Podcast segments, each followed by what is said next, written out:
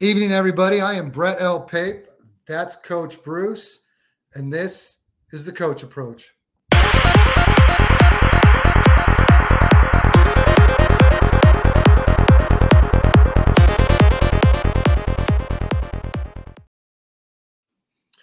What's up, Coach? How you doing today? Well, if I was any better, I'd be you, man. We're talking football. How, how much better could there we be? There you go. It's been a week, man. We we did have a Saturday, a Sunday show this week, but we missed last Wednesday with me traveling out to Nashville. And I'll tell you what, I'd never been to Nashville, but apparently um, you're supposed to be hungover every time after every day you're there. That would make sense. I've never been either, man. My mom's been, and a bunch of people from my family have been. I've got family that actually lives out there, and everybody says it's an absolute blast. Oh, it's a so. lot of fun, and and you know you get in there and you got DraftKings, which has a uh, nice bar on the Broadway. Um, have every game on on a Sunday. It was it was definitely a, a pretty fun experience. So uh, definitely would do it again. I love you, country country music guy, man. You hit all the bars or what? Uh, we hit all the bars, and I am a country music fan. Um, I will all say right. I was a little, you know, it seemed like a lot of the uh, talent that they had at these bars that we were on were more about, um, you know, bringing people in and bringing uh, you know people to the bar to drink a lot and so forth. Obviously, they've got to got to make some money somehow. But I was kind of hoping we were going to see people that were trying to make it, and, and you know maybe we're going to see them before they actually do make it. But it was a lot more uh, of uh, people trying to put on a show, and you know what I mean. I mean, it was it yeah, was more no, about almost karaoke, karaoke taking requests. Uh, but nevertheless, we had a blast. My wife had a blast. So that's all we can ask for. You say karaoke? Like you drink? I did. I did. Again, or? I'm still.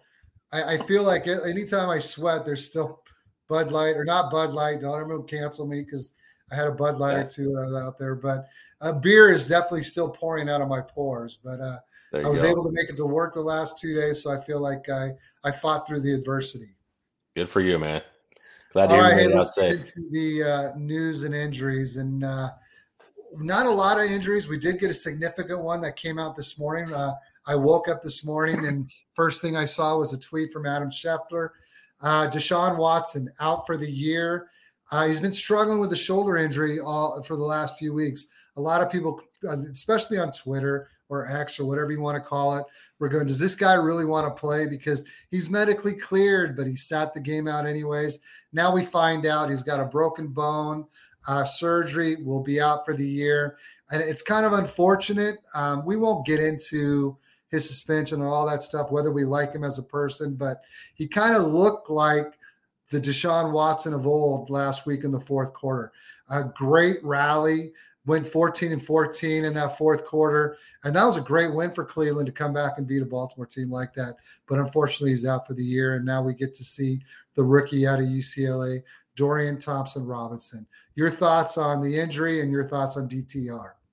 You know, it sucked, not just for my Scott Fishbowl, which I happen to have a Scott Fishbowl shirt on from two years ago, but I, I decided to go two quarterbacks. I didn't draft any depth in Scott Fish Bowl because I'm like, hey, there's 3,300 teams. I'm going to gamble. I'm going to load up on tight ends and try to take advantage of the scoring system. And I'm in the top 40% of scoring, but I've got to get a win this week, beat the league median to – to get in the tournament. So hopefully, but Deshaun Watson beat out kills me. But Dorian Thompson Robinson, I mean, his only start of the year was against the Ravens, ironically, who they just uh, was 28 to three. They lost. DTR completed just 19 to 36 for just 120 yards, no touchdowns through three interceptions. Obviously, he's a mobile guy, only 24 yards on the ground on four carries. So.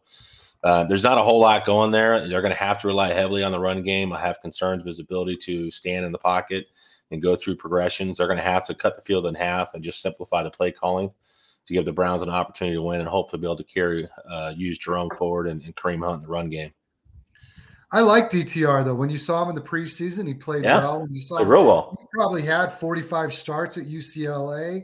Um, he's someone that maybe after that first start that he had, he's now been able to sit back down and kind of watch things over the last few weeks. So I'm kind of excited to see – you know how he's developed in that short time since he's last started.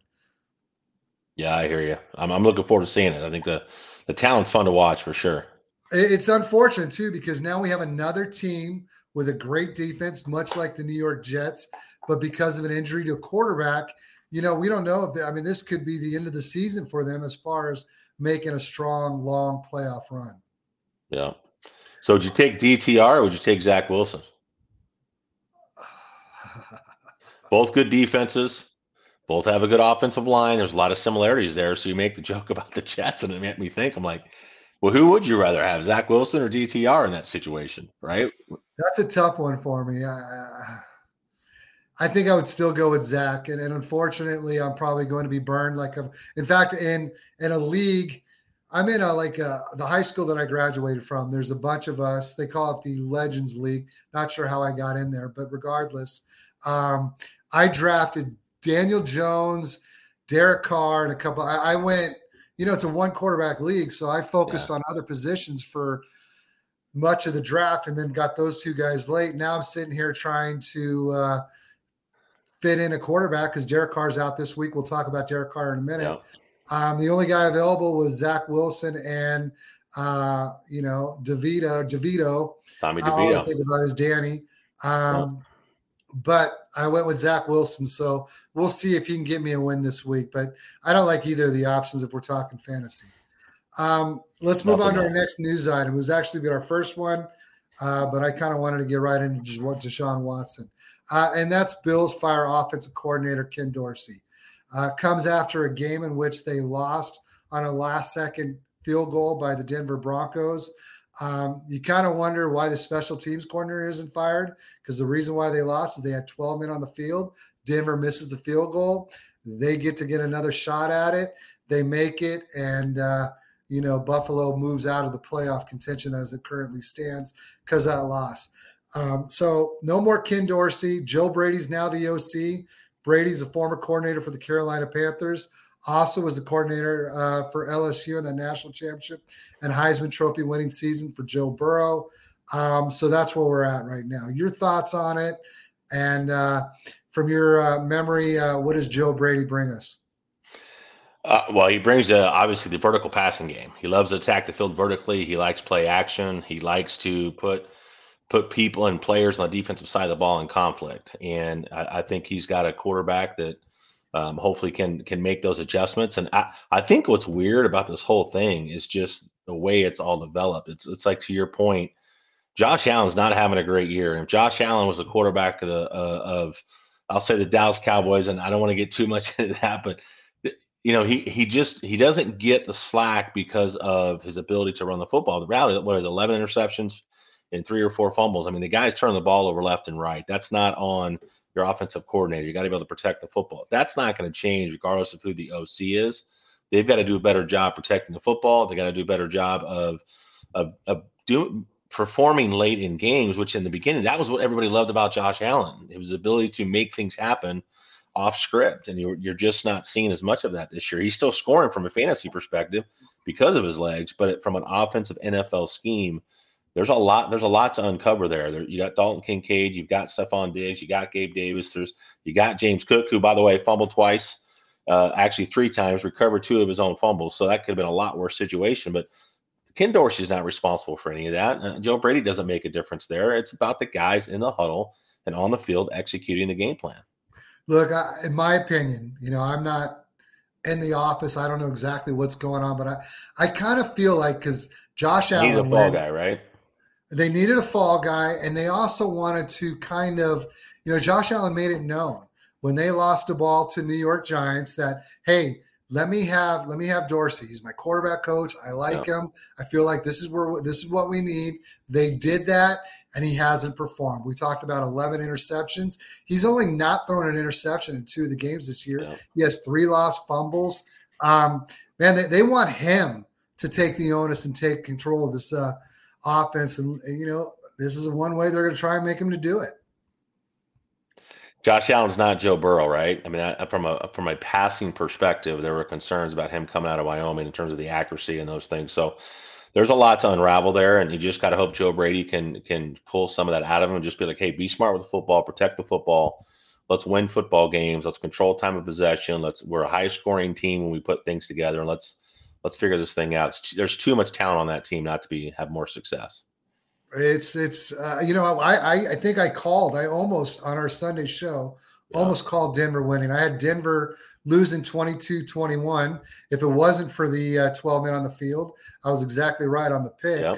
But but going into it, you saw they have not been playing well. And you saw Denver has been playing well. Hell, three weeks ago, they beat Kansas City. So I wasn't surprised by the outcome. I'm just surprised by the fact that Buffalo, it almost seems like they're falling apart right in front of our eyes. They are. I mean, there's no other way to look at it. I mean, you're now you're at 500. Now you're in a situation where you're trying to make you're trying to make the playoffs. It's not about being the AFC number one seed. It's not about making a Super Bowl run right now. It's like, hey, it's literally, and it's cliche, it's one week at a time. We got to show up every week. We got to find a way to, to, to get a win, and we got to get back on a winning streak. And at, the end of the day, that that's where it's at. Yes, sir. Let's move on to our next injury. And this one isn't quite as significant. I'm sure it's significant to Derek Carr, but they do have a bye week this week. He is in concussion protocol. He also is still struggling with the right shoulder injury. Um, but, you know, I would be surprised if he's not back out there the following week after this week's bye. Uh, you saw a lot of people react to it. You saw what Jameis Winston did when he came in. So, you know, maybe maybe some would like Derek Carr not to return. What are your thoughts? You you you like what you saw from Jameis when he was in there? Yes and no. I, you know, it, to me, it's hey, in baseball, 30-30 is a great thing. In the NFL, it's not. And there was parts of that game with Jameis Winston, 11, 13 to 25, barely over 50%, 122 yards, had two touchdowns, but also had two interceptions. That's what you get with Jameis Winston. To me, I like the Derek Carr. I like. I, I don't think Jameis Winston handles the Taysom Hill situation as well as Derek Carr has. I think Jameis Winston's a guy that feels like he should always be on the field. So I, I have more comfort in relying more on what Taysom Hill brings in the red zone, third down situations. What he can do is that Swiss Army knife along with Derek Carr than I do the, with Jameis Winston. And that's not a knock on Jameis Winston. Look, the reality is Jameis Winston should be an NFL starter somewhere. There's way too many starting quarterbacks in the NFL right now that aren't getting it done and should not be starters. I just think for this Minnesota team with the receiving corps they have and the weapons they have on offense, give me the guy that's got a higher completion percentage and has a better track record protecting the football. Yeah, the Saints. Yeah. Yeah. Okay. Good. All right. Because we'll we'll talk about the Vikings if you want to talk about the Vikings. And the Vikings suffered an injury to their number one running back. They lost Cam Akers two weeks ago. Now they have Alexander Mattison left the game yep. with a concussion. Uh, he's going to be in protocol all week, but usually what we've seen, other than Brock Purdy this year, is that when a guy goes in protocol, he doesn't come back the very next week. So I don't expect him to play this week. That's why you saw a lot of people talking about Tyson Chandler uh, and the waiver wires. Uh, what does that mean for for uh, Minnesota if it is only Chandler? But they also brought back someone else uh, this week as well. Who was that, Coach? Myles Gaskin, right? Yep, Myles Gaskin. But so, what do you see if there is no Mattison this week? What do you expect to see from that backfield? I still think it's going to be the Ty Chandler show. I mean, I think the reality is 15 carries for 45 yards doesn't pop off the screen. Didn't have any any targets in the in the passing game. But when you're Minnesota and you've got TJ, uh, TJ Hockenson and you've got uh, Justin Jefferson's going to be coming back. I don't think it's going to be this week, probably the week after that. But there's enough weapons there um, with Jordan Addison and, and with KJ Osborn. And, and so he's got some situations there too. But I think from a running perspective, Kevin O'Connell's good. Uh, to me, he's one of the best offensive coordinators in the game. He's going to find ways to utilize that. He can rely a little bit more on Joshua Dobbs, who can give you something in the run game that Kirk Cousins couldn't.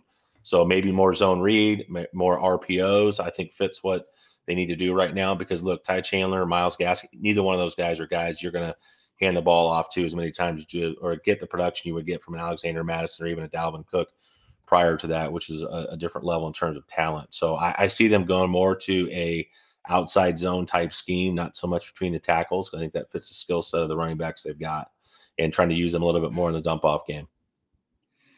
It's going to be interesting because they're on a five game winning streak. They are. You talked about what Josh Dobbs has been able to do, and you'll get into more. I think you're going to highlight Josh Dobbs a little bit later in the show.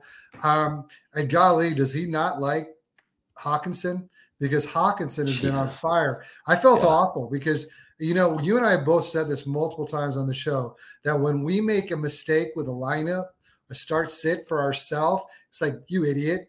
But when we tell people on the show on Sunday mornings, I wouldn't start Hockenson because I'm a little worried with that rib injury. He's supposed to be on a pitch count. And then you see at halftime, he's got 10 catches for 100 and some odd yards. It's like, holy smokes, I got that one wrong. But they've got such a good thing going. And, and I like him the rest of the year with the way Dobbs has liked him so far.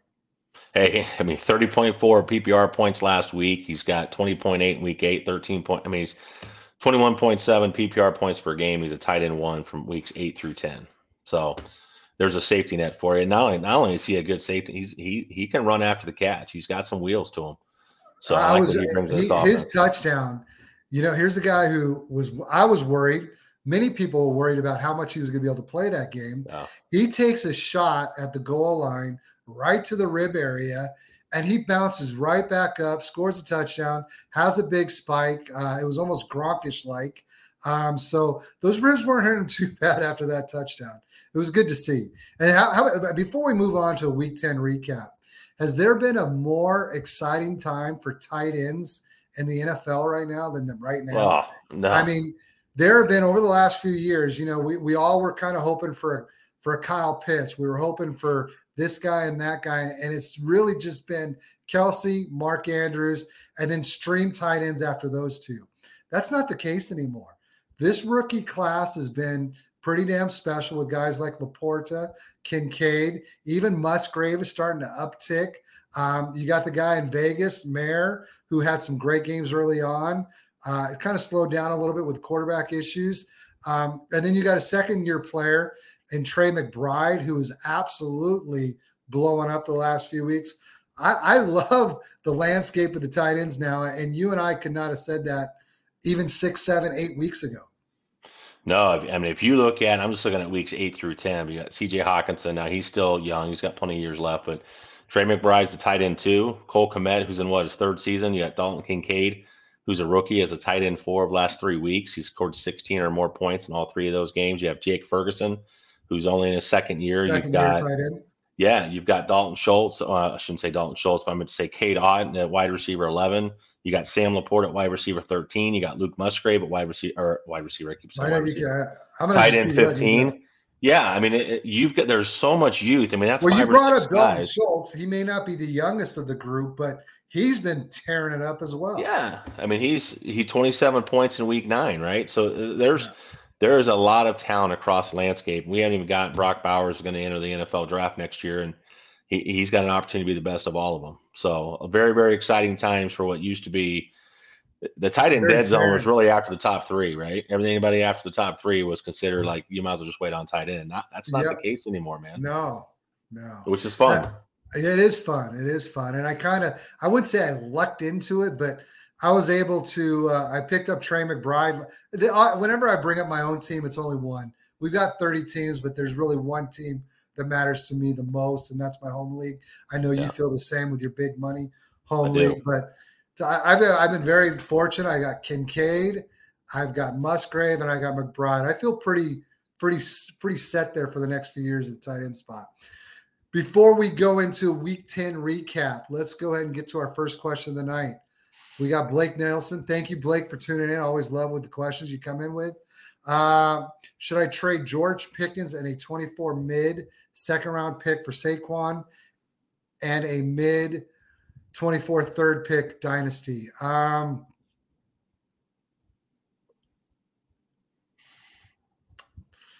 I worry about Saquon. I, I, don't think this trade is that far off. That offense, he's going to get volume this year. He got volume last week. The offense is terrible.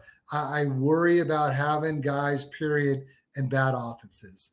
Uh, you look at the situation in Carolina. A lot of people have been excited about how Chuba Hubbard is kind of taken over, and uh, you know Miles Sanders, and yet that's a terrible offense, and neither one of them are scoring any points. I'm concerned about having a guy in that type of offense. Um, but I'm not overly excited about George Pickens in that offense. So this is a tough one. That's what I was just gonna. Yeah, so, I was just. Uh, go ahead. So I mean, I don't know. This is kind of a toss up for me. If I had to make a decision right now, I'm taking Saquon, hoping that you know he signed a uh, one year extension this year, hoping that he's in a better spot next year because I still feel like we can get two to three good years out of him. Yeah, it's funny because you, you make the comment about Saquon and how bad that offense is. Obviously, with Tommy DeVito, and now you've got the Daniel Jones situation. Who's going to be the quarterback next year? Well, right now, I think the projections have the New York Giants with the top three picks. They they probably are going to reset at the quarterback position, assuming Marvin Harrison is part of those top three picks. But you look at the, the Steelers now. Are we how high are we on Kenny Pickett and the Matt Canada offense right now? Right, they're they're relying on Najee Harris and Jaylen Warren and Diontae Johnson and Pat Freiermuth is now coming back, was even worse for George Pickens. So you talk about a guy, and I like George Pickens' talent coming out. There was question marks about catching the ball against his body as a wide receiver coach. Obviously, I hate that, but what he can do is his verticality. He can make contested catches. He can give you something after the catch. But as a technician, as a He's route runner, there there's a lot of things that, that he's raw raw in still, and I don't know that Pittsburgh has the offense or the coaching staff to pull out what he needs. So I have concerns about George Pickens long term too in that offense. As long as Kenny Pickett is there and Diontae Johnson's there and Jaylen Warren, and on and on and on and on, he's going to be the third third or fourth option in that offense. So. Um, I probably would lean Saquon. I know he's getting that age apex. I get that, but at least with Saquon, you're going to get probably you know, 20 to 25 touches per game. And if they have to go to the passing game, Saquon's going to give you some catches in the in the receiving game too. So I just don't see it with Pittsburgh, but it's really hard because the ageism, if you're an ageist in fantasy, which a lot or dynasty, which a lot of guys are, oh, George Pickens automatically because Saquon yeah, no, Barkley's yeah. got the injuries, he's getting close to that age 27 yep. apex and blah blah blah. I'm like, hey, I look at everything in a three year window. Um, Barkley, look, there's not a lot of tread on those tires over the last three years because the no. amount of games he's missed. So I still would probably lean Saquon Barkley. I will take the talent there at a running back position that, you know, it's hard to find those guys that are true volume guys, and Saquon's one of them. It took a while for us to get there, but we're in agreement. We're, we're going to go with Barkley in the third round pick. Um, thank you so much, Blake. Send some more. We're always uh, excited. We'd rather talk about your guys' decisions than talking about the games that we saw last week. But that's what we're going to go to right now. So let's get into the week 10 recap. We've already talked briefly about it. Um, so we're not going to probably spend too much time, but that Broncos upsetting the Bills. I mean, you got to talk about the game. Um, I think one of uh, the things that impressed me the most is that there is significant progress with that Denver team.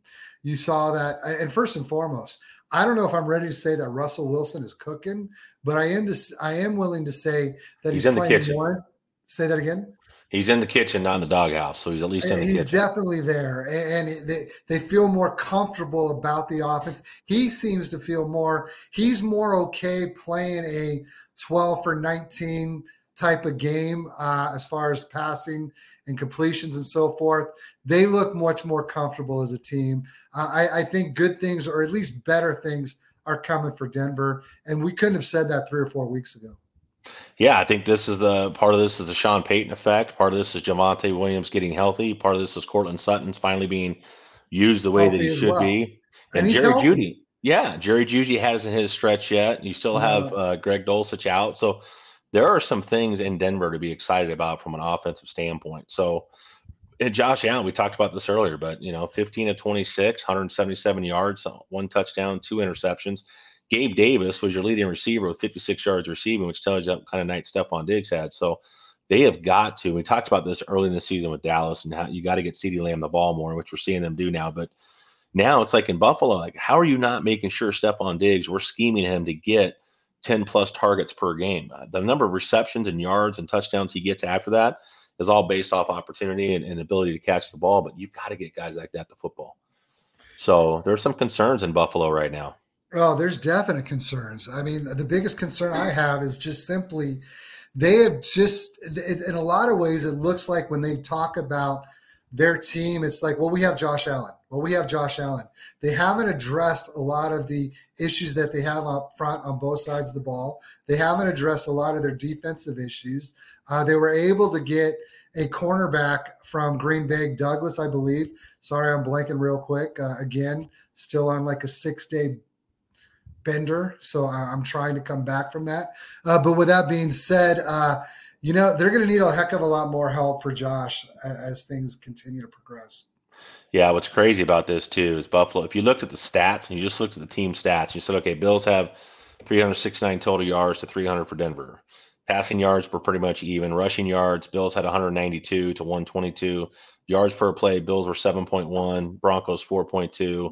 You look at that but the Bills only ran 52 plays. The Broncos ran 71. So even though the yardage was the same and the yards per play um, was not good, the total plays that Denver was able to run to keep Buffalo's offense off the field was a big part of that. it's just lack of execution in critical moments for Buffalo right now. All right, I guess we'll we'll leave Buffalo alone for the rest of the night. Let's move on to our next game. Lions 41, Chargers 38. One of my favorite questions that we got right on Sunday morning was someone said, Hey, which game is going to produce the most fireworks as it yep. relates to fantasy football? And this game certainly did that. You had the Lions having two running backs. You know, you got 125 yards rushing for David Montgomery, his first yard game back. He's got a 75 yard touchdown. You've got Gibbs coming in with 14 carries for 77 yards, two touchdowns. It was great to see Gibbs. If you are a fantasy manager and you have Gibbs on your team, you've got to be excited about seeing Gibbs getting goal line touches because that was a big concern heading into the uh, year when you got a guy like Montgomery. He's never going to get the goal line work, kind of like what we saw with Swift last year when he had Jamaal Williams back there. Uh, but that's not the case. They're giving both of them multiple shots, and you got to love it. So then we got to look at also offensively for uh, for good old Detroit. Look at what Amon-Ra St. Brown continues to do yeah. week in week out. That guy, he is absolute. And this we're talking about a guy that was drafted in the fourth round. Ninety percent of fantasy analysts base much of their decisions off of draft capital, which is smart because the reality of it is those guys in the NFL as much as we like to talk crap about them, they know a little more what they're doing than what you and I do. So to see a guy come in with fourth round capital and do what he's done, it, it's it's remarkable. The guy is just a performer week in and week out. And then you look at the other side of the ball, fantasy relevant guys, Keenan Allen. Keenan Allen was banged up throughout the game, and yet he put on a performance that guy, I'm almost wondering if he's a future Hall of Famer with the type of career he's put up. If he didn't deal with injuries the last couple years, he he's right up there. It, it was a really fun game to watch, and it was a great game to see the Lions go across the country and pull out that win. Yeah, hey, the stars showed up in this game. You know, you talked about Jahmyr Gibbs and, and David Montgomery. Uh, Montgomery has 116 yards and then uh, total yards, I think it was, and then you had Jahmyr Gibbs at 112. So about about a 50-50 split. Obviously, Jahmyr Gibbs getting goal line carries was big. He's utilized a little bit more in the passing game, but this was a game exactly what we thought. I mean, this this was you know 954 total yards between the two teams. Each quarterback throws for over 320 yards.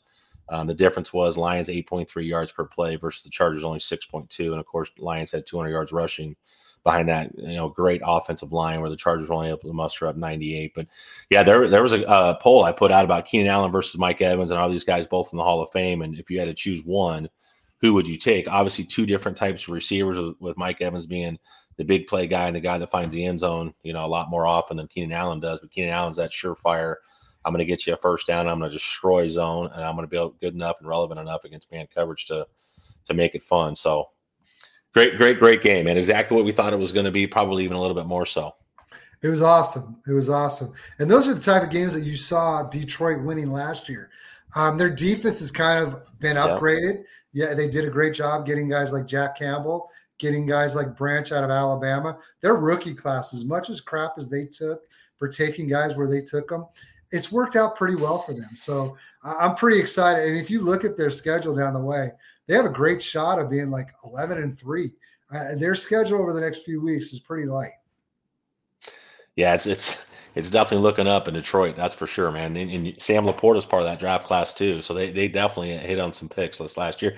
And ironically, you you traded T.J. Hockenson last year to Minnesota, and you just replaced him with Sam LaPorta. So it's worked out pretty good for Detroit. You get him on a rookie contract. All right, let's get to a question before we get into our next game. We've got Chandler. How are you tonight, Chandler? Uh, we got Burrows or Field six point passing touchdowns. Uh, for me, I'm going with Burrow. I've got Burrow as the uh, 11th ranked core. Excuse me, 11th. I got Burrow as the seventh quarterback this week, and I've got Fields a little further down. I got him at 14. Uh, are you good with that call there, Coach Burrow over Fields? It looks like I'm losing coach. So that's what I would say on that one. He's having a little internet issues. Let's move on to the next one. We've got Patrick. How are you, Patrick? Thank you for tuning in. Uh, hey, guys, start Burrow or Murray, four point.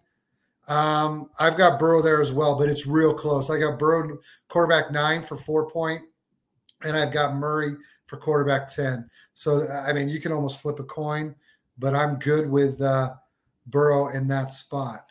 Let's move on to Dylan. We've got Dylan here. Dylan, redraft offer, trade Andrews, Mixon, and James Cook for Bijan. Uh, that would leave you with Pollard, Mixon, and Cook.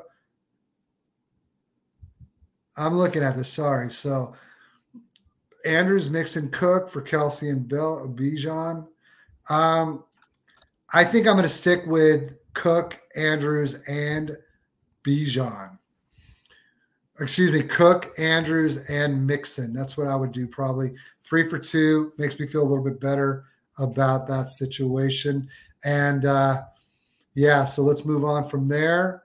Um, Coach Bruce is back, so let's get him back in. At least I thought he was back. Are you there, Coach? I'm here. I can hear you. I don't know why my screen isn't up, but hey, I'll tell you what, you never look better. You have never looked better. Hey, look, when you got a face for radio, man, this is what happens, right? It's perfect. It's perfect. So yeah, I'm a dumbass. I forgot to charge my Spotify, laptop. Our Spotify listeners like you much better than our YouTube people. Um, let's move on to one more question, Coach. We've got Cam here. He wants to know Jalen Hurts or CJ Stroud, six point. Uh, I can't believe I would say this. It's pretty close, but it is Hurts for me. Um, but it's real close. I got Hurts as the number two quarterback this week, and I got Stroud at number four. Yeah, I've got Jalen Hurts at number two, right behind Mahomes, right right behind uh, Mahomes this week. But I think Jalen Hurts is is the guy that the upside. It's not a great matchup with Kansas City, but what Jalen Hurts can give you a week off, that gives him two weeks to prepare for Kansas City. He's coming off the knee, I get it, but he's still effective. Shoot, he's good for two tush push touchdowns, right? So say that again, coach.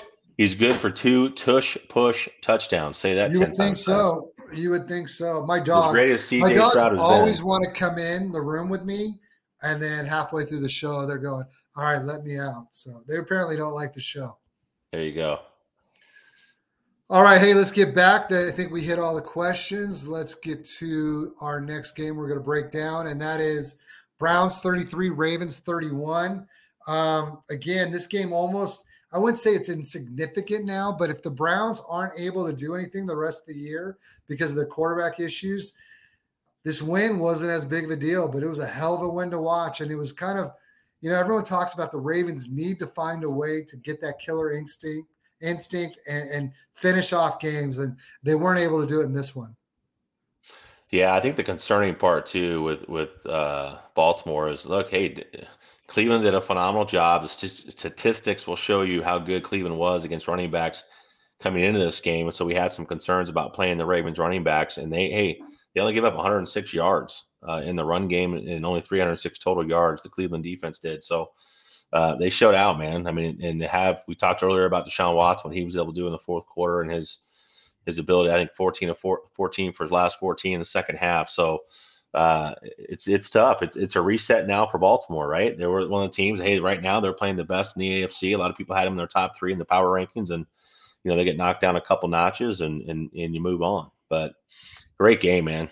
I watched that game, and of course I had Baltimore picked to win that game. So I was trying to go ten and four in our picks, and I ended up nine and five. But well, I think you did better than I did, Coach. Uh, you know, I mean, just my last thought on that is this is certainly we got to really see what happens this week with the Bengals and Ravens because uh, Ravens are seven and two. I mean, this is a team that you should you can kind of expect to be there at the end of the season. Yeah. Um, I'd like to see them bounce back well, and they're going to get a shot with that tomorrow night. Uh, let's move on to our next game. Uh, Texans 30, Bengals 27. Look, man, I, I am trying not to – jump headfirst into the CJ Stroud um, love affair, but but I'm doing it because what this guy's been able to do the last two weeks, stats are awesome. Most important stat though for me is the wins, and he's finding a way to lead a young team and to get big wins. Maybe the win over ball, oh, excuse me, over Tampa Bay wasn't that big because Tampa Bay, you know, they're not the strongest team. This isn't the Tom Brady Tampa Bay team of two years ago. But to beat the Bengals in Cincinnati, that was pretty impressive. And, and, to do it after you throw a fourth round, a fourth quarter pick, and to rally them, pretty fun to watch. And, I'm pretty excited about that Texans team and what they've been able to do so far this year. Yeah, it's been really, really impressive. You and I were talking about this before the show, and DeMeco Ryan talked about a, a, change in the culture and, and, mentality of this franchise. But CJ Stroud, we've talked about enough. I, mean, I, I, think the big thing for me in this game was Devin Singletary coming in, 30 carries, 150 yards, gets in the end zone. Um, that that to me was very, very impressive. Noah Brown showed up for the second week in a row. Nico Collins out. Um, Dalton Schultz, Tank Dell, all those guys were involved. But more importantly to me, the, the, and what helped CJ Stroud out the most in this offensive line, if they can just line up and run the football the way they did in this game, Houston can beat anybody. If you have to and you can't run the football and you have to rely on CJ Stroud as great as he has played this year, you've got to think eventually that that could catch up to you. But if they can be more balanced like they were in this game, that's that's an impressive win for Houston. Yeah, it is impressive, and it was most impressive for me in what you're just talking about and that is that you brought up guys like Noah Brown. You brought up Tank Dell. I think Tank Dell was a fourth round pick, maybe third yeah. round. Um, you know, Dalton Schultz was pretty much said, "Hey, we appreciate what you did in Dallas, but you can go." And, then Devin Singletary, "Hey, we got James Cook now. We don't need you." And so here's all these guys that a lot of people didn't want. Noah Brown, another Dallas Cowboy guy, yep. and CJ Stroud has made them not only fantasy relevant but Tank Dell is now like a top 50 fantasy dynasty asset. Uh, Dalton Schultz is now in the top 10 in dynasty tight ends. Noah Brown at the age of 27 is now someone is fighting over to get in uh, waiver wire pickups. It's pretty remarkable what has happened with uh, what CJ Stroud has been able to do. No, and it's it's it's crazy as a rookie, man. I get it, and they're only going to get better from here, and they're only going to add more pieces this next offseason. I think again, going back to the culture that DeMeco Ryans has brought into that franchise, guys are going to want to go play in Houston. You know, he's going to be he's going to make a very compelling argument to free agents why they want to come play in Houston, what they're building there. I'm trying not to be too giddy because I know uh, me too. There, there I hear you. Games there were a few games there in the middle after the Jacksonville uh, win where CJ struggled a little bit, and I, I have I am a guy, and we've talked about it. I'm a one quarterback league type of guy, standard scoring league uh, same league forever. Uh, I don't like paying for quarterbacks. I will do anything to hope I hit on a lottery ticket. I thought maybe I was going to hit on a lottery ticket with Jordan Love. I picked him up off the waivers and said, "Hey, I'm going to believe in a guy that's a former first round pick." And we're and I'm not saying he's not going to work out, but it hasn't worked out yet. And I wasn't willing to continue to lose games because I was getting virtually nothing for my quarterback spot. So I sent a 25 fifth round for 25 2025 first rounder for uh, for CJ three weeks ago before his monster game against Tampa Bay. And holy smokes, does that trade look like it's working out? Yeah, I mean, I, am looking at CJ's stats, and I'm like, I know we've talked about him enough, but he's got uh, over 800 yard or 800 yards passing last two weeks with six touchdowns to only one interception. They've scored 39 and 30, right? They've got four games this year over 30 points. Nobody expected this from this offense in year one. Nobody. No. no. And you're you're now what? You're nine games deep into the season, and, you're still playing at this level. Like it's not. You do this for two or three games. Eh, you know, let's see where we're at. You know, three out of the first four games throws for 280 or more yards, and you kind of he has a couple games under 200, and he's right back to 800 yards over the last two. So this this this offense isn't going away. And here's the thing exactly. It's not going away because it's not simply he's playing well. The things that he's doing are, are not common. There, you know, you always are looking for reasons why someone is special. What he is doing is special, and what he is doing can translate for the next few years. If you got opportunity to still buy low on him, do whatever it takes because 100%. I think we have a star in the making, and it's not because I traded for him. I lucked into that, uh, but at the same time, you got to see what he's doing, and you got to understand that this is just different. It's almost like what we saw out of Patrick Mahomes year two. He goes to Denver year one when they decide, hey, let's rest Alex Smith. Um, let's just throw him in in week 13 and and see what he can do. He only throws for like 210 yards and a touchdown, but they make the decision after that year. And then year two, he comes in and he throws for 50 touchdowns. I'm not saying CJ Stroud is doing that, but I am saying that CJ Stroud has shown enough for me to think that he's pretty damn special and he's a top five, top six, seven dynasty quarterback for a long time coming. Yeah, I'm with you, man. Hey, we got right, hey, we got some more questions here.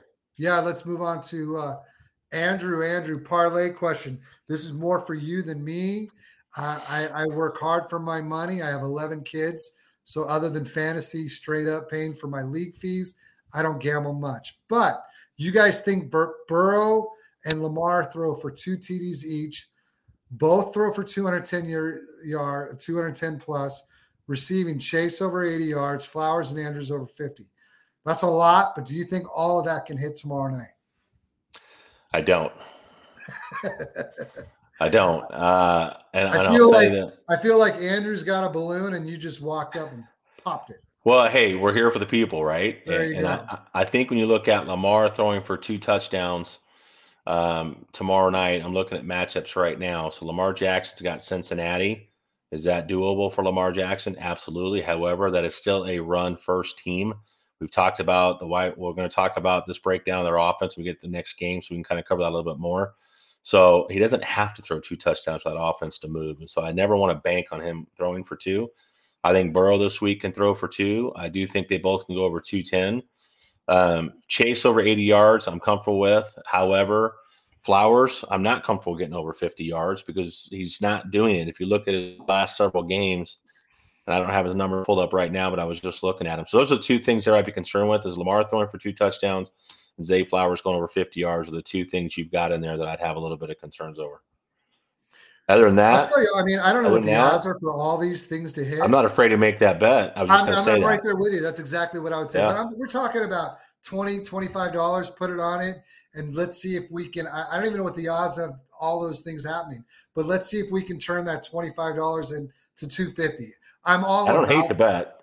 Yeah, I don't hate the bet. Those are just the two two numbers there and the two two uh things I'd be concerned about in that parlay. All right, let's go on to Cam. All right. Cam wants to know Do you think Nico Collins can reestablish himself in that offense? Almost too many mouths to feed in that offense for fantasy. I'm going to disagree with Cam. And I'm going to disagree with Cam because you're talking about on the offense the last two weeks of pass for week one in the last two weeks, passed for more than 400 yards. Last week, passed for more than 350. You're talking about Nico Collins, who is a third year wide receiver. Now, prior to guys like Justin Jefferson, Ja'Marr Chase, year three was always the breakout year for receivers. So let's go old school real quick and look at a year three receiver in Nico Collins, who this year has put up 36 receptions, 631 yards, and four touchdowns. I don't think any of those things are going to change when he gets back. So, yes, you're looking at an offense that's got to be able to produce enough to handle Tank Dell, handle Dalton Schultz, handle Noah Brown. But Nico Collins, I feel much more confident with Nico Collins sustaining what he's doing than I do a 27 year old Noah Brown. Uh, so for me, I'm not doing it. If I have Nico Collins, I'm just waiting for him to get back from injury and then I'm putting him right back in there. Yeah, I'm not hesitating to put Nico Collins back in either. I, I, and you hit the nail on the head. Yes. And I think Cam's it's a great question because I think when you talk about a player that can't offer the start that Nico Collins did this year and that CJ Stroud has done, the connection those guys made through camp and of course early in the season, I'm going to rely on that. I'm going to rely on the fact that Nico Collins is the wide receiver one in this offense. What I'm not going to rely on is Noah Brown going for 140, 150 yards every week with Nico Collins out. So Noah Brown takes the biggest hit there. I think Dalton Schultz is who he is. I think every week you're going to see consistent play there. And Tank Dell is your big play guy. But Nico Collins is the guy that CJ Stroud's going to look to in big moments, in my opinion. I, I like all of them, though. I mean, I, I love do. that offense, and I don't think this offense 100%. is going to change much. And I, and I look, look, we both talked, or you talked about at great length about what Devin Singletary uh, was able to do last week, and I think that might be their only weakness right now is a strong – running back. And, and, nothing against Singletary, but there was a reason why Buffalo shipped him off. And there was a reason why Florida did not play uh, Pierce a lot when he was there, did not utilize him. So I wouldn't be surprised if they use draft capital next year to upgrade that position.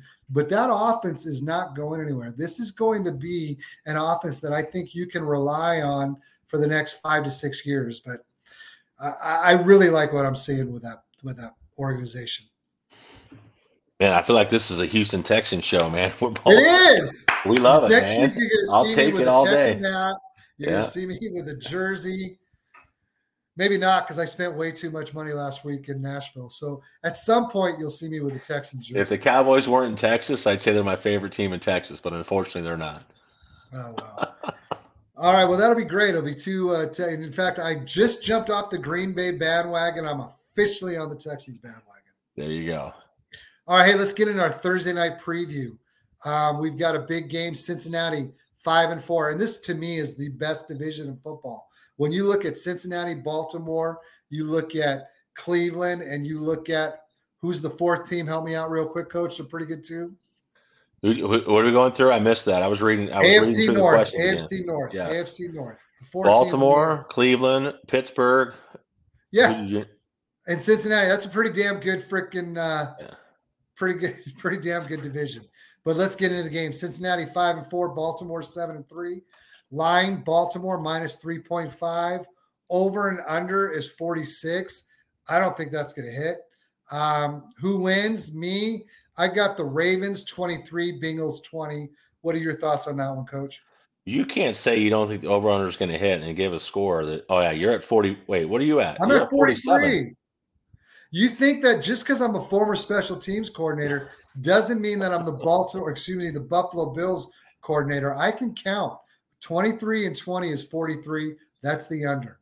Oh, I've got you. It says me at 27 20. You must have changed your score or something. I can't believe that I might have made a change. But Yeah. go ahead. I've got Ravens 24 21. So we both see the Ravens winning this game at home. There you go. There you go. It should be a fun one. You talk about, they used to always talk about the uh, NFC North with Chicago and those bruisers of a game back in the back in the day. Uh, but that that's this division now. So I like the under. Uh, start and sit. Um, a lot of guys, especially the quarterback position. Um, you, you're going to start Joe Burrow. So we're going to start with Cincinnati. I'm not not starting Joe Burrow ever. That is a top five quarterback in dynasty football. Some people have him the top three. I'm perfectly fine with that. So he's a definite start. I like Ja'Marr Chase. Ja'Marr Chase has a big injury the week before, falls on his, uh, takes a big catch, leaps in the air, falls on his back, has a little bit of an injury, but he comes in, he still gets his 100 yards and a touchdown. And I like Tyler Boyd. We definitely are not going to see Tee Higgins tomorrow. Tyler Boyd last week, Tyler Boyd last week had eight catches for 117, yard, 117 yards. Should have had a ninth one. That would have been a touchdown. That would have never given the Texans an opportunity, Yeah. or at least it would have only meant the Texans would have had to score a touchdown instead of a field goal. So there are my starts for Baltimore, or for Cincinnati. For Baltimore, I like Lamar Jackson for the same reason, even though I've said he's probably more of a quarterback too. He's not a top 12 quarterback as far as what he's producing right now, but I'm still starting Lamar Jackson. And I'm starting both their running backs. Keaton Mitchell has gone. Uh, we'll get into his stats later because I talk about him a little bit later. But I like Keaton Mitchell this week because mostly, you know, Harbaugh went out, came out, and without even being asked about it, said, we're going to find more ways to get Mitchell involved. Um, I like Gus Edwards. I still feel like he is the short yardage, the uh, the most of the first down, second down, even third down. He's he's their lead back, so I like him. And you always got to like Mark Andrews. Sits. This might surprise people. Uh, Joe Mixon. I, I feel like uh, Baltimore is going to take Joe Mixon out. Um, I, I just don't like Joe Mixon this week. If you have Joe Mixon, if you have to play him, I, I have no issue with you play him. I probably will play him if I had him, but the reality is I don't like him this week. And Irv Smith. I I don't think Irv Smith's someone that you need to play this week, especially when we just finished talking about 15, 20 minutes ago about how great this tight end class is. Not this tight end class, but the tight ends in general are this year. So if I, I'm not playing Irv Smith. And for Baltimore, I'm not starting any of the receivers. Uh, you know, it's funny. Zay Flowers is still the number two rookie as far as receiving yards gained this year, but it just hasn't happened over the last few weeks. You still can't trust Odell to do much. And, and golly, Bateman might be my biggest miss of all time. I love Bateman, Rashod Bateman coming out of Minnesota, but it both. just happens. So those are my start and sits. Your thoughts? Anything that you would change on that, Coach? Yeah, I don't hate the Joe Mixon because what Baltimore's done against the run. If you look at last week against the Houston run defense, he didn't play well there either, even with his 14 touches. So I, I get that. Irv Smith, I think, is, is an obvious sit for me. I, I think Gus Edwards and Keaton Mitchell, you could, I think they both get in the end zone this week, which is why I'm a little hesitant to put, give Lamar Jackson uh, multiple touchdown passes. I think they rely on the run. I, I, think there's an opportunity there for them, and I think you want to keep the Cincinnati offense off the field. Um, so I do see them going back a little bit more of a run run offense, because they've been a little more balanced this year in Baltimore. Um, and then I, I think the the oh, it's crazy, man. Is Zay Flowers right? If you look at the the the first two of the first three of the first five games, he had more than ten targets. He hasn't seen he hasn't seen ten targets since they played Pittsburgh back in Week Five. Um, and he's not, he's 10, 11 grabs in the last three games, but man, the yardage is like barely 100 yards. It is. I'm getting a little worried about year. If, if we're being honest, I'm getting, yeah. and listen, I love his talent, but to me, he's almost feeling a lot like, again, I'm going to do my best to remember his name, but help me out. The kid that went to the Jets, everyone loved, then got traded to Cleveland. Elijah Moore. I see a little bit that in him, and and I worry about him being a true wide receiver one in fantasy, or even a true wide receiver two in fantasy. Is he just a gadget guy? I hope I'm wrong, but uh, just what I've seen the last few weeks makes me a little concerned about his ability to be a true wide receiver one.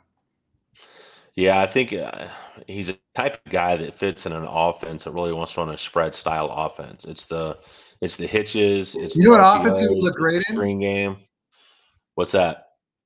The Texans. Ah, you know what? You're right. And a lot of people are going to say, "Well, Kansas City." Well, shoot, Kansas City's had enough of those guys. They don't need yeah. another one. But yeah, Texans. Yeah, I mean, look at Tank Dell. I mean, that's the exact type of role he would probably play in that offense. So he's a guy that's got some wiggle after the catch, but it just seems like Baltimore struggled to put him in situations that take advantage of his talents and he's not creating the separation I think that we thought he would. So I feel like he's got more of a complete route tree coming to the NFL than I think many people thought that he did. I like this film. I like his prospect profile. Um, but man, it just I, hasn't transferred to the NFL yet well, on a me, consistent basis. Right. Well, for me, it's almost a situation when we're talking about the system isn't fitting. Um, no. and, and, you know, Baltimore has not produced a top fantasy receiver in a hell of a long time, and, and it doesn't look like they're going to do that anytime soon. Yeah. Um, all right, hey, let's move on to risers and fallers. Uh, risers and fallers, we'll let you go first, coach. Again, these are guys that, you know, if you looked at their dynasty value or even redraft right. value over the last couple weeks, they are rising. Uh, so these are guys that we like right now. So who's your first one, coach? Yeah, so Dak Prescott. I mean, eh, you know, early in the year, it was concerns. Mike McCarthy offense going from Kellen Moore, who consistently put top five offenses together. They started out the season kind of slow, uh, almost like they wanted to make him a, a, game manager type quarterback. So he was a faller, I think, after the first three or four weeks for me. And now they're seeing them open up the offense. They're using CeeDee Lamb as a true wide receiver one. They're still haven't been able to get the run game going, but Dak's QB one in fantasy points scored over the last three weeks at 32.1 points per game. Um, he's completed 72.7% of his passes for over 1,000 yards, 11 touchdowns, plus he's got a rushing touchdown during that span. He leads the NFL to 70.7% completion rate on the season, just six interceptions, which he's projecting about 11. And if you remember the comment he made before the year started, and he said, I will not have 10 interceptions this season. Now, unfortunately, he had three against San Francisco. You take that game away, he's sitting there with only three interceptions on the year. Obviously, it doesn't work that way. You got to count those. But Dak Prescott is, playing, and he's got Carolina this week. He's got a, a, decent schedule the next three or four games, so not would not be surprised see that run continue. I'll tell you what, he's been pretty impressive. He looks so good this last week. Again, it's yeah. again these look so good the last three weeks. But I actually watched that Giants game. It was the only game that I was able to see uh, in the hotel that my wife and I had after four days in uh, good old Nashville. But yeah, and I love the way they are force feeding CeeDee Lamb, and I, am all for that. 100%. All right, let's go to Royer real quick. Let's get into his start. He's got three, run, four running backs to choose from. So, uh, first running back Isaiah Pacheco. I'm starting. Then we're going to go down to. Is it just which one do I start? I know which three. So who doesn't he start? Okay. Uh, I, am guessing that it's going to be Conner that we're not going to start. Um, Hey, what we, one news item we didn't bring up. Sorry to cut you off, Royer, but one news item we didn't bring up is that uh, Carter today, the uh, running back for the oh, New oh, York Michael Jets, Carter, yep. Michael Carter is now an Arizona Cardinal. Don't necessarily know what that's going to mean for this week, but I, I do know this um, that really hurts the guy that everyone was using out of TCU. I'm blanking on the name. Who's the running back that Conner when Conner was Mercado. Thank you. That's who it really hurts. If you spent money, which I'm one of the guys to get that guy, you know, I think Carter's going to pretty much be the number two back there for a while. So, but from those three, I, I'm not playing Conner. Yeah, I'm not playing Conner. I don't think it's a great matchup for Pacheco either, but I, I, would go James Conner there too. And look, I think it's a great fit for Michael Carter in Arizona. Conner is more of a physical style. He can give you something in the receiving game. He's got, you know, he's always had great hands for running back. He's a natural athlete, but I think Michael Carter, what he does in the passing game is a little bit more electric than what James Conner gives you. So I think there's going to be, unfortunately, there's going to be some uh, some touches there in the passing game, third down work that Michael Carter will probably take away from James Conner, so the Cardinals can keep him healthy throughout the rest of the season. But yeah, I, I would agree with you there. That's probably who I would sit as well. Even though I just got done saying don't play Mixon. All right, let's move on to my first riser. And my first riser is Keaton Mitchell. Um, you know, the biggest thing that excited me was the fact that Harbaugh making a point to take time out of an interview or take time for a press conference to just say, hey, we need to get him more involved in the offense. Um, the last two weeks, he's only got 12 carries, but he's turned those 12 carries into 174 yards, two touchdowns. Um, you know, most of us who, who have Keaton Mitchell, we spent a real late dynasty rookie draft pick for him, or we spent FAAB money on him, or we just picked him up for free. That guy, he's someone that you got to look out and go out and get if you still can. I like what we've seen. And you know, the young, or not the young, but the small running backs, the guys like De'Von, De'Von Achane, they're proving that they can handle it and they can do it. So I, I'm all about Keaton Mitchell. He's definitely a riser for me. Yeah, I love I love the call there. I, am a I'm a big Keaton Mitchell guy, and I, there's been it's funny you mentioned De'Von Achane. There's been a lot of comparisons between Keaton Mitchell. Don't expect that type of production with Keaton Mitchell because I don't think he's the talent that De'Von Achane is, but we can certainly expect that type of usage, hopefully, that you saw with De'Von Achane get early. I think the more games that Baltimore plays, the more you're going to see Keaton Mitchell get involved. I think you have to get him more involved.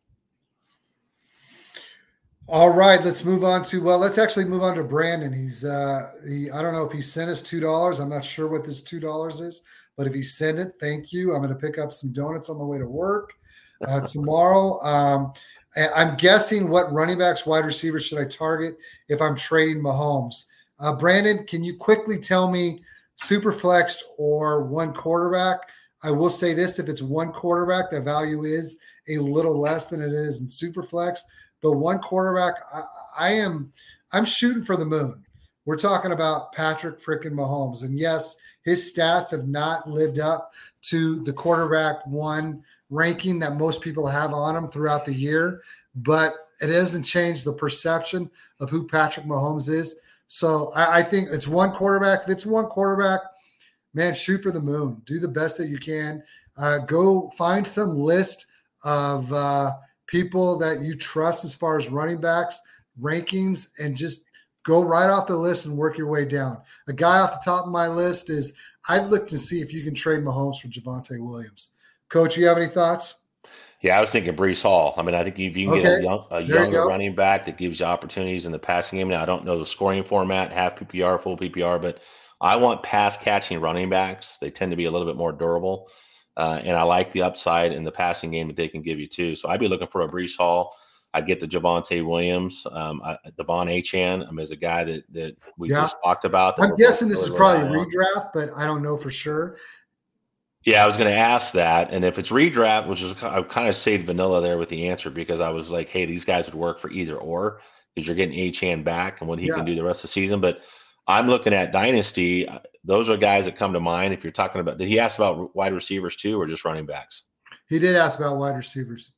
Yeah, I mean it's Patrick Mahomes, so I'm I'm even even in a one quarterback league, I'm trying to get CeeDee Lamb. I'm trying to get Ja'Marr yeah. Chase. I'm trying to get Puka Nacua, I'm trying to get, you know, guys like that. Not so much Puka, but to Brett's right. point, is you're trying to get the every league sets its own uh, economy of what they think players are worth. And so it's easy for us to say, hey, start out the top of the list and then work your way down and see who bites. Um, I would like to send trade offers to each player uh, in that league and see, hey, if uh, the player teams that need a quarterback, what are you willing to give up for Patrick Mahomes? And start, but do that with multiple different players in your league. I've never been a fan of just sending one offer to one guy. I'm trying to send three or four and see if I can't drive that market value up. Um, and look, I'm, I'm always about being honest, you know, and say, hey, look, I've got an offer on the table right now. It's a little bit stronger than yours. You want to come back and counter with something a little bit stronger? I'm willing to listen to it and see what you can get. So I, I say all about like the it's all about the market Patrick, in your league. It's Patrick Mahomes. Shoot for the moon oh, and then continue to work your way down. Um, all right, Dame Walker. What cheap running backs would you try to get as a playoff depth? Squad is Allen, Jacobs, Bijan, Tyreek. Um, first guy that popped in my head when you talk about cheap running backs to see what you can do to get a guy like Jaylen Warren. Guy like uh, Jaylen Warren would be the first one I think of. You got any other ideas? I'm trying to read through the question. What cheap running backs did you try to get as playoff depth? 12, 12 team PPR, 7 3 squad, Allen Jacobs, Bijan, Tyreek. So he's already got. Looks like he's got Charbonnet. I'll tell you what, I like Charbonnet going down for the rest of the year. But yeah, we talk about cheap running backs, right? I mean, that, if he's looking for running back depth, I'm, I'm looking through here. As far there's a lot of guys that are out on Rachaad White. I will still take that volume that he's getting. You might find a fantasy manager that says, yeah, the touches are there, but the efficiency is not. Granted, he just came off a game where he broke a long touchdown run, but you've also got guys like um, Jerome Ford, who's still RB twenty two. I still Jerome like Jerome Ford. Ford. Yeah. He's a younger guy like the upside there. You mentioned, I think you mentioned Jaylen Warren already. So those are those are guys right there. And then Chuba Hubbard, he's he's RB thirty two, and that's a guy right now that's taking over that backfield in Carolina. So there's an opportunity there rest of season two for the playoffs. There is. You hope that offense gets better though, because we yep. saw him put up a goose egg last week. Um, but you know, there's one of those situations we talked about Barkley. A bad offense. It doesn't matter how good the guy is that you're trying to get if that offense can't move the sticks. And hey, do um, this. And I, I, didn't I didn't mention this, but I always look at what weeks are your playoffs and look at the schedules and strength of schedules for those weeks. Find teams that are not good in the uh, against the run, uh, give up a lot of fantasy points to running backs, and see if you can't leverage some of those guys we just talked about. Find out who's got the best schedule, and that's where I would start.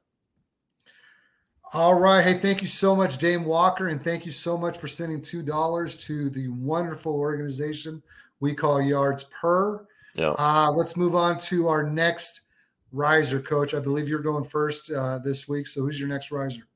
I've got Joshua Dobbs. Uh, and, and let's talk about it. Let, so two weeks ago, Jaren Hall goes down after the Vikings lose Kirk Cousins for the season.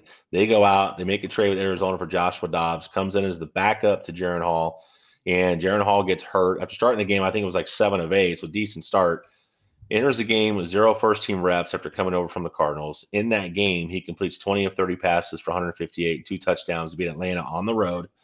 Comes back the next week. Now he's the full time starter, gets a full week of practice, goes 23 of 34, 268 yards, and a touchdown to beat the New Orleans Saints 27 19, who many believe are a playoff team. He also scored a rushing touchdown in four straight games, which means his last two games in Arizona and his first two games in Minnesota, he's got rushing touchdowns. So for me, Joshua Dobbs, this guy, this guy could be a playoff winner and was available in some of now Yahoo, ESPN. I don't really typically I don't want to say anything you know about those leagues, but they're depending on that ten team league. Sometimes Joshua Dobbs is a guy you could have gotten out on the waiver wire. Crazy, which is kind of crazy, but 12 to 14 team leagues, people are going to have him. But Joshua Dobbs could be a league winner uh, as a guy that you could took off the waiver wire at the beginning of the year. How fun has he been? Uh, he's was just, a blast and the, oh the personality God. and the attitude and the humbleness. I love all of it. Yeah, he's the best. And yeah. you look at the situation Cleveland's in. Remember, Cleveland's the team that traded him to Arizona at the start of the year because they loved what DTR did during the preseason. But I'm sure they would love to have Joshua Dobbs right now. Ah, we talked about it. I mean, how many starting quarterbacks there have been this year? I mean, there's a lot of teams out there that could use. What's crazy? Oh, yeah, New York not, Jets, maybe. Yeah, yeah. Not to take this conversation to a weird, weird place, but guys like Carson Wentz can't start, and he was what I can't remember what his record is as a starter, but his numbers are not terrible. But you've got guys like like uh, you know, uh, what was the guy I'm trying to think of right now? You got Aidan O'Connell, you got Jaren Hall started the game, you got freaking Taylor Heinicke. I mean, you can go through the list of guys that are getting starts at the end of Tommy DeVito, and, and you've got these other guys that are still sitting there that aren't even on a team right now. I mean, there's a lot of teams that could use Joshua Dobbs right now. Let's let's get into Andrew's question. Rest of the season, rank these guys running backs. This is not an easy question because I like all these guys the rest of the season. We're talking about Josh Jacobs. Let's look at what Josh Jacobs has done since the new coach has come in. He's, I mean, they are going to, you're talking about a guy and Antonio Pierce, who is an old school football coach who wants to run it down your throat and play good defense. So I love Josh Jacobs. You're talking about Breece Hall. Talent is as good as anybody in the league. Yeah. Offense isn't very good. Um, so, but I love Breece Hall. Let's talk about JT. JT's a guy, again, you talk about talent, maybe no better in the league than JT. And finally, last week, he took over the backfield to the point that Zach Moss was almost, almost never even got on the field. Let's move on to Kamara. Kamara's been a guy who gives you so much in the PPR and does so much when the right. I mean, he's their he's their whole running game and whole passing game in a lot of ways. Let's go to Swift. Swift had that incredible game early in the year with Philadelphia. Um, I still like him because he's still their best guy, and it is a great team with a great offense. And then you talk about incredible talent, Bijan Robinson. I, I don't know how I'd rank it. If I just ranked it off the top of the head, I'd probably go Jacobs, JT, Kamara. I don't know, coach. I, I can't even. This one's tough. If you yeah. have all those backs, dude, just go buy yourself a cigar and flip a coin each week. I mean, you talk about I'll talk about Breece Hall a little bit. You just traded away, right? You got Michael Carter. Um, I, I, I still Dalvin Cook hasn't done much at all. Breece Hall is certainly healthy. That's a team that has to rely on the run game, but he can also get you a screen pass and take it 70 yards for a touchdown. Kamara, yes, PPR hasn't been great in the run game, hasn't been very efficient in the run game. So I'm talking about a full balance, I'm probably Jacobs first just because pure volume, he's getting that right now. I probably put Breece Hall second because of his utilization in the passing game. And then I probably go JT, Kamara, and then I would say probably in the order, and then I would take Bijan. You're pretty much taking the order that he wrote it out in. I was just going to say the order he wrote it out in is almost how I would do it. Um, Bijan for me is ahead of Swift and possibly is ahead of Swift for me. But man, what's tough is it, I, I don't want to go down the Arthur Smith deal. But how how that dude, like someone said the other day, how he finally gets 20 touches and they lose the game.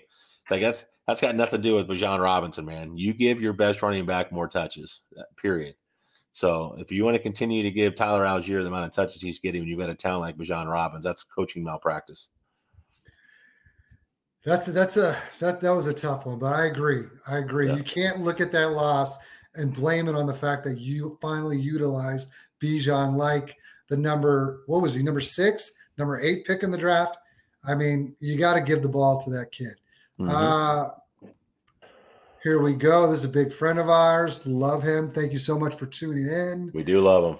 Uh, you know, if you're not following, you need to. Uh, even though he's not on Twitter much, I know I miss him, but he's a great guy. Um, and let's get into my next riser. And we talk again, this is a Texans themed show. So let's just go with Noah Brown. One thing that I don't like about Noah Brown, and I wouldn't say I'm an ageist, but a 27 year old receiver in Dynasty kind of doesn't excite me that much. But what does excite me is production. And what yeah. we've seen over the last three weeks, two weeks especially, 13 receptions for 172 yards, a touchdown. As long as he's uh, in that offense, he's good to go. Love what I'm seeing from him. I don't know how you feel as a former Dallas, or not as a former, but as a Dallas Cowboy fan, um, that he's kind of producing and they kind of let him walk. But love what I'm seeing from Noah Brown. Feel like you could have got him real cheap, I need someone you can plug in in a flex, even a uh, she's even in your wide receiver spot with what he's doing the last few weeks. Well, I hate to say it, I hate to say this, but I'd rather have Noah Brown than Michael Gallup in Dallas right now. I can tell you right. that even though he's a big slot guy, Noah Brown and how they're using him in Houston is a good way to do it. Um, and if you could take Brandin Cooks, they finally put in their offensive game plan last week, and you could add a Noah Brown to that, the way he's playing right now, I, I, I certainly wouldn't be mad about it. So I, I love the pick. All right, let's uh, go on to your third and last riser. Who do you got, Coach?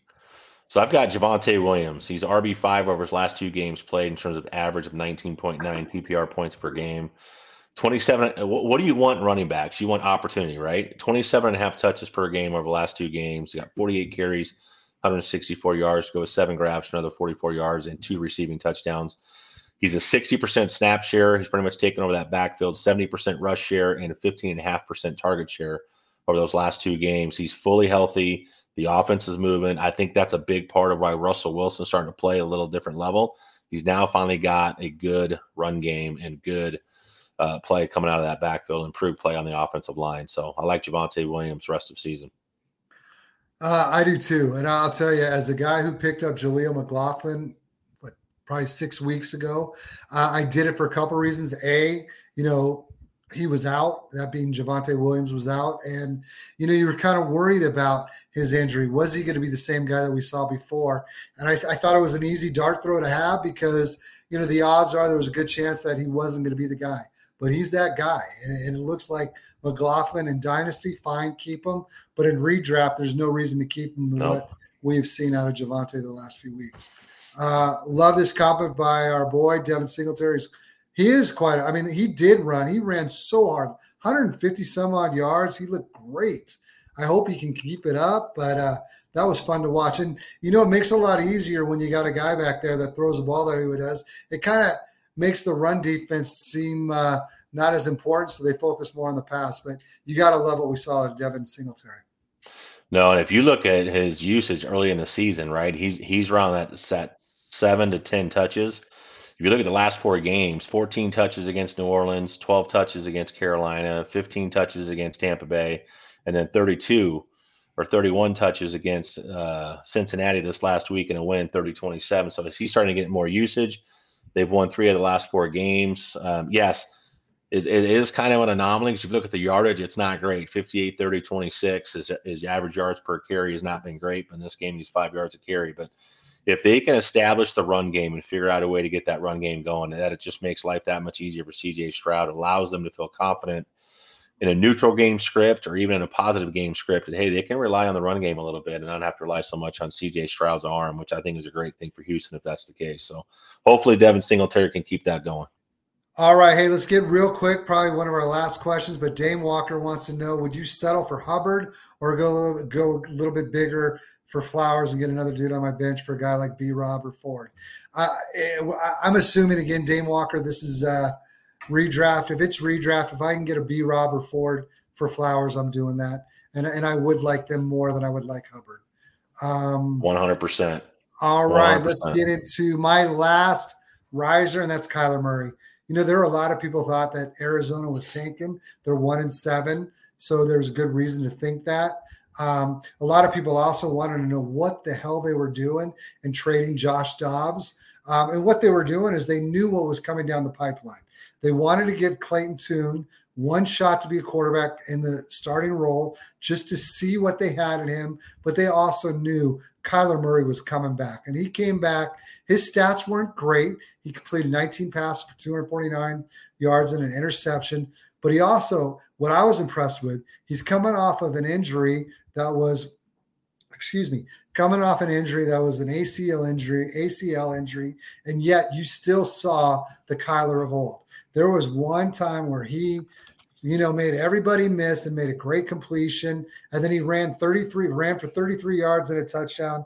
I love Kyler Murray and what we saw, and I love him in Dynasty for the rest of the way. Yeah, hey, I, am with you, and I, I, think the big thing about Kyler Murray is is just the way that this this offense can operate and how it makes everything else so much easier. And there was a mock draft I saw the other day that had, you know, the two quarterbacks going one and two, Caleb Williams, Drake Maye, and then of course at number three was a big offensive tackle. I can't remember his name right now off the top of my head for some reason. And then number From four, Penn State, yes, yeah, Marvin Harrison going junior going to the Cardinals at four. Now you get Marvin Harrison Jr., you got Trey McBride, right? You start looking at this offense, you go, hey, Kyler Murray ends up in a pretty good situation for all the the shit that a franchise has gone through under Cliff Kingsbury. So uh, hopefully for Kyler Murray, it works out. I still don't think we see the uh, MVP candidate Kyler Murray we saw a couple years ago. I don't think he's a guy that's going to give you 800 yards rushing over the course of a season. I think he wants to be more of a pocket passer anyway. but the upside for Kyler Murray is tremendous. His ability to keep plays alive. Yep. Yep, you didn't believe. I didn't believe much. I, I almost, I kind of bought into they're going to move on. Everyone's yeah. worried about his work ethic away from the field. Everyone's worried about the fact that he seems to like video games more than real film. But I think them making him a captain and them, you know, they kind of just wanted to make sure he was fully healthy to bring him back. Uh, the Kyler Murray train has not been derailed whatsoever. Let's move on to followers. Followers, here we go. Who's your first follower, coach? So I've got uh, Will Levis, um, QB 27 over the last two weeks with just 8.3 fantasy points per game. After being QB six in his first start, when he threw for four touchdowns, I think three of those were to Andre Hopkins. Um, over that span, he's completed just 41 of 78 passes for only 52.5%. The yardage isn't bad at 461 yards, 230 a game over the last two, but two interceptions and no touchdowns. Um, Titans have only scored 22 points total in the last two games and losses to Tampa Bay and Pittsburgh. So I've got some concerns about Will Levis rest of season. Will Levis, you know, he's a guy that, you know, obviously they want to work because it would only be a second round pick that they had to invest in to get that type of guy. But yes, it, it didn't look quite as good last week. But I still feel like he could be the guy, but he may not be someone that you can play in Dynasty or redraft at this current state. All right, moving on to my follower. We've got Tony Pollard. Um, you know, one of the things I, I got a league mate in my home league that has Tony Pollard, and he's obviously not been very happy with what he's been getting from him. But a lot of people forget he is coming off of a broken leg. And, and so what we've seen so far, he's got no touchdowns since week one, hasn't rushed for more than 60 yards since week three. He just hasn't been what we expected to see. So with that being said, I mean, you got to call him a faller because He's just not doing what you expected. If you were in redraft, you took him in the late first, early second. Yep. Um, if you took him any later than that, you were pretty. You felt pretty lucky. So Tony Pollard, Pollard is definitely a faller for me. Yeah, I hate to say it. You know, I've been a big Pollard guy, and it took me a little bit longer than most to to finally, you know, concede that Zeke Elliott just didn't have it anymore, and Tony Pollard needed to be the feature guy. But at the same time was very outspoken about him not being a 300 plus touch guy and, and unfortunately they're trying to make him that guy he his yeah. sweet spots at 250 to 275 um, I just think the wear and tear of just being physical and having run between the tackles and the type of offense that Mike McCarthy in the run game likes to run, it just has not been a great fit for for Tony. All right, hey, let's move on to another question. We have got Gerald, uh, Gerald, excuse me, uh, Mixon or Warren. I love Warren, but I'm going to go with Mixon here. How about you, Coach? Well, we didn't like Mixon as a starter against the Ravens. I know, I know, I know, but I still I know. like but him over Warren. Where I'm going with that is, hey, you can not like him as a starter, but still like him in comparison to another player in another matchup, right? Um, right. I look at what Cleveland Browns did last week against that run game, and just what they've done consistently throughout the year in that run game. It's very, very difficult for me to want to start any running back against the Cleveland Browns right now. As much as I like Jaylen Warren and what he's done recently, I'm not starting anybody against Cleveland Browns run defense right now. So I'm taking Mixon against the Ravens as well. Okay, let's get to another one. We may not even get to the rest of our fallers, and that's okay. We always talk about that before the show. We'd rather yep. be there for the peeps. Start Fields or Murray. That's Murray for me. Let's go to his next one. I'm sure it's Murray's for you as well, right? It's Murray for me. Yep. All right. Keaton or Ridley. Um, Keaton is the. Uh, I think Ridley's the floor play. Keaton's the ceiling play. So I, I, would make the decision off of that. I think Keaton could give us something big. I think I would feel more comfortable starting Ridley though. Yeah, I'm going to take guaranteed. T- uh, I'm going to say guaranteed touches. That's not what I meant to say. But I think in the Jacksonville Jaguars offense, first of all, Trevor Lawrence is really struggling right now. So I've got some concerns there in the passing game. And he's just, that's another guy you could put down as a faller right now. So I would honestly probably lean Keaton Mitchell here because I think he's earned the right over the last two weeks, not only taking a pass to the touchdown and getting rushing touchdowns in big plays. I actually would trust Keaton Mitchell more than Calvin Ridley right now. I don't hate that because when you look at some of the tweets we saw today, and one of them was Justin Fields has 12 touchdowns or 11 touchdowns on the season passing, and you got Lawrence and uh, Jacksonville with only nine. So I get that. Um, I just, you know, I, I'm so, I've been so burned over the years of coach speak telling you, hey, we're going to get this guy more involved. And they actually don't. So until I see it, I'd still take Ridley over Keaton. Um, let's move on to another one. We've got Derek Hollywood or Dell for the rest of the season. I like them both. I, I like um, good old Murray being back in the offense for Arizona. And I like Dell playing in the offense that he's playing in. That's a tough one. Uh, if you want me, if you're going to put a gun to my head, please don't, but I will take Dell. Yeah, we're going to differ on that one. I, Perfect. I, I, I get it. I think it's close. Yeah. I take I take Hollywood Brown for two reasons. I think he's the best receiver in that wide receiver room. Yep. And with Kyler Murray back, and then what Trey McBride can do to um, in the middle of the field allows Marquise Brown to have a little bit more room to operate in that deep to intermediate areas of the field. So, and you can still use him in the screen game too. All the, all the other got guys that can do that, but I think Marquise Brown is a guy that Kyler Murray is going to rely on a little bit more than what we saw last week, where Rondale Moore actually was the more targeted player last week. But I think it's Hollywood rest of the season. Well, I love how our boy thinks it's Dell, but whatever. We'll move on. Let's go back to another question for Derek. send Tua and Hollywood or Dell and Josh? Send Tua plus Hollywood all of that. Tua Hollywood Dell for Josh Allen. Give me Tua. I want Tua regardless. Yeah, looking to send Tua plus Mar- plus Marquise Brown and or, I think it's Hollywood or Dell for Josh okay. Allen.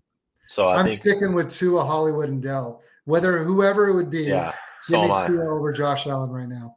And hey, I want to hit on that real quick too because we talk about Josh Allen, but uh, and there's also been some talk about Tua being a system guy, and you know you've got you know hey nobody took anything away from Patrick Mahomes because he had Travis Kelce and Tyreek Hill. Why are we taking something away from Tua because he's got Tyreek Hill and Jaylen Waddle? It doesn't make any sense to me. No.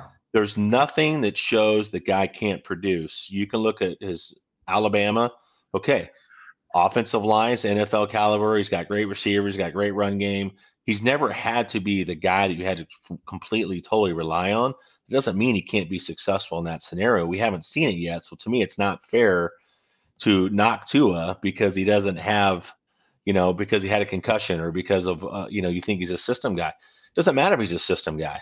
He's in that system. He's going to be in that system. So give me the guy that I think is going to score the most points. And right now, Tua is better than Josh Allen without the rushing upside because of who he's got and because of the offensive attack. And then you're going to add it. You're going to add a, a wide receiver one or not a wide receiver one, but a, a starting wide receiver on top of that. I'll take the two and the receiver in that one. Let's go to another question, Coach. We got a bunch of them coming in. Here we go. We've got is Evans a top 15 rest of the season in PPR? I say yes. What do you say? I say yes as well. Okay. Now we've got Hollywood or Dell for this week. It's Dell for me, looking at my rankings. You on board with that one? We're getting a lot of Hollywood and Dell. Yeah, I'll take Dell this week. Yep. All right. So here we go. How do you like these stashes? Jay, uh, I would assume that's Jay, Reed, Reed Green yeah. Bay, Michael Wilson. I don't know if you want me to compare the two. If you want me to compare the two, uh, we saw Michael Wilson score a touchdown last week in his first week with Murray.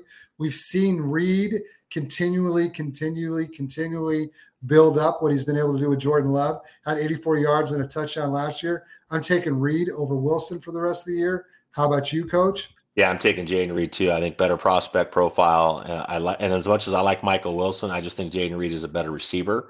Christian Watson, we we talk has not been a guy that's played at the level that we, that he should have. Um, it's been Romeo Doubs, so I still like Jayden Reed over Michael Wilson too. And then I'm not sure exactly. It says Tua and Hollywood or Dell. I mean, give me Tua and Hollywood. but I, and he's he kind of goes on and says Tua has the worst playoff schedule of any quarterback. I, I don't try and worry about that. I, I, try and worry about better players. So for me, I, am playing Tua no matter the schedule. I think you can look, uh, and I said this earlier when somebody was talking about the running backs and who they should take, and I was talking about look at the playoff schedule and how those teams fare against running backs. And I think there's a time to look at it. But I think in this case, it's like, would you say the same thing about Patrick Mahomes? You wouldn't care who he's playing. And so for me with Tua, because of Mike McDaniel's Mike McDaniel offense, you're getting De'Von Achane back, who can take a, a, bubble screen from the running back position, take it to the house. You've got Tyreek Hill, you've got Jaylen Waddle. I don't care what his schedule is. Miami's offense is Miami's offense, so I'm, I'm, i have no problem riding two of the rest of the year. All right, let me go to my second follower. Did you do your second follower yet? My second follower, I will do super quick. Saquon Barkley, RB 18 over the last three games, only 12.4 PPR per game It's not his yards per carry that's a problem. The problem is the Giants have only scored 33 total points in the last three games. They're not in the red zone. They're 31st in scoring, 32nd in passing uh, over the last three games, and only 68.7 yards passing during that time. Yes, 14th in rushing, but they're not getting in the red zone. They're not getting scoring opportunities. So I'm concerned about Saquon Barkley. All right. My next one is Roschon Johnson. I think a lot of people expected when Khalil Herbert that he would take over the role, um, but he really hasn't done that. It's been D'Onta Foreman. Uh, Deon- uh, so far, what we've seen from uh, what we've seen from Roschon Johnson's 38 carries for 160 yards and only a touchdown. Now, granted, he did have a concussion issue himself, uh, but Herbert is coming back soon.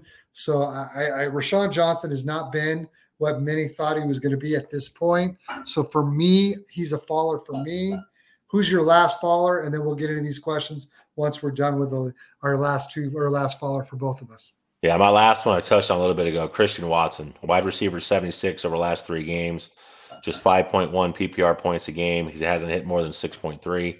Um, he's seen 17 targets over that span, but only six catches for 93 yards. Has not scored in the last five games played. I'm out on Christian Watson right now. Okay, then my last guy, Adam Thielen. Uh, he's a faller. I think we might see some positive uh, play from over the next few weeks with what came out today. Frank Reich said he's taken over the play calling. When Frank Reich was the play caller early in the year, that's when we saw Thielen really just.